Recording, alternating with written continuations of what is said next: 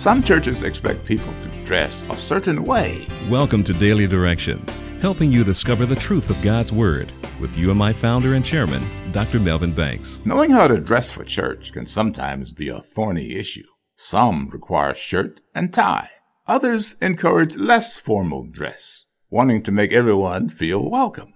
Some wedding venues require you to dress according to their standards. Otherwise, they won't let you come in. The idea of doing things a certain way in order to be accepted brings to mind God's way for people to approach Him. Under God's covenant with ancient Israel, God gave certain rules for transporting the Ark of the Covenant. King David once directed the Ark to be carried on a cart, contrary to the way God had told Moses. As a result, God slew the men guiding the cart. We learn from 1 Chronicles chapter 15 that David later did it the right way.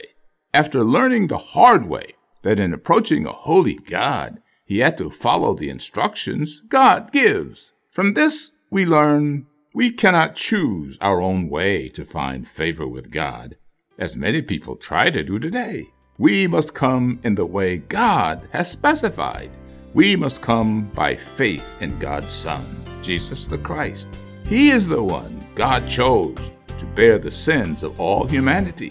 It was he who said, Everyone who believes in him, the Son of Man, will not perish, but have eternal life. Thank you for listening to Daily Direction.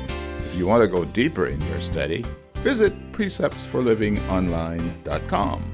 There you can subscribe to full Bible commentary lessons, video illustrations, and more resources to help you live as a more faithful disciple of Jesus Christ. Visit preceptsforlivingonline.com and get your resources today.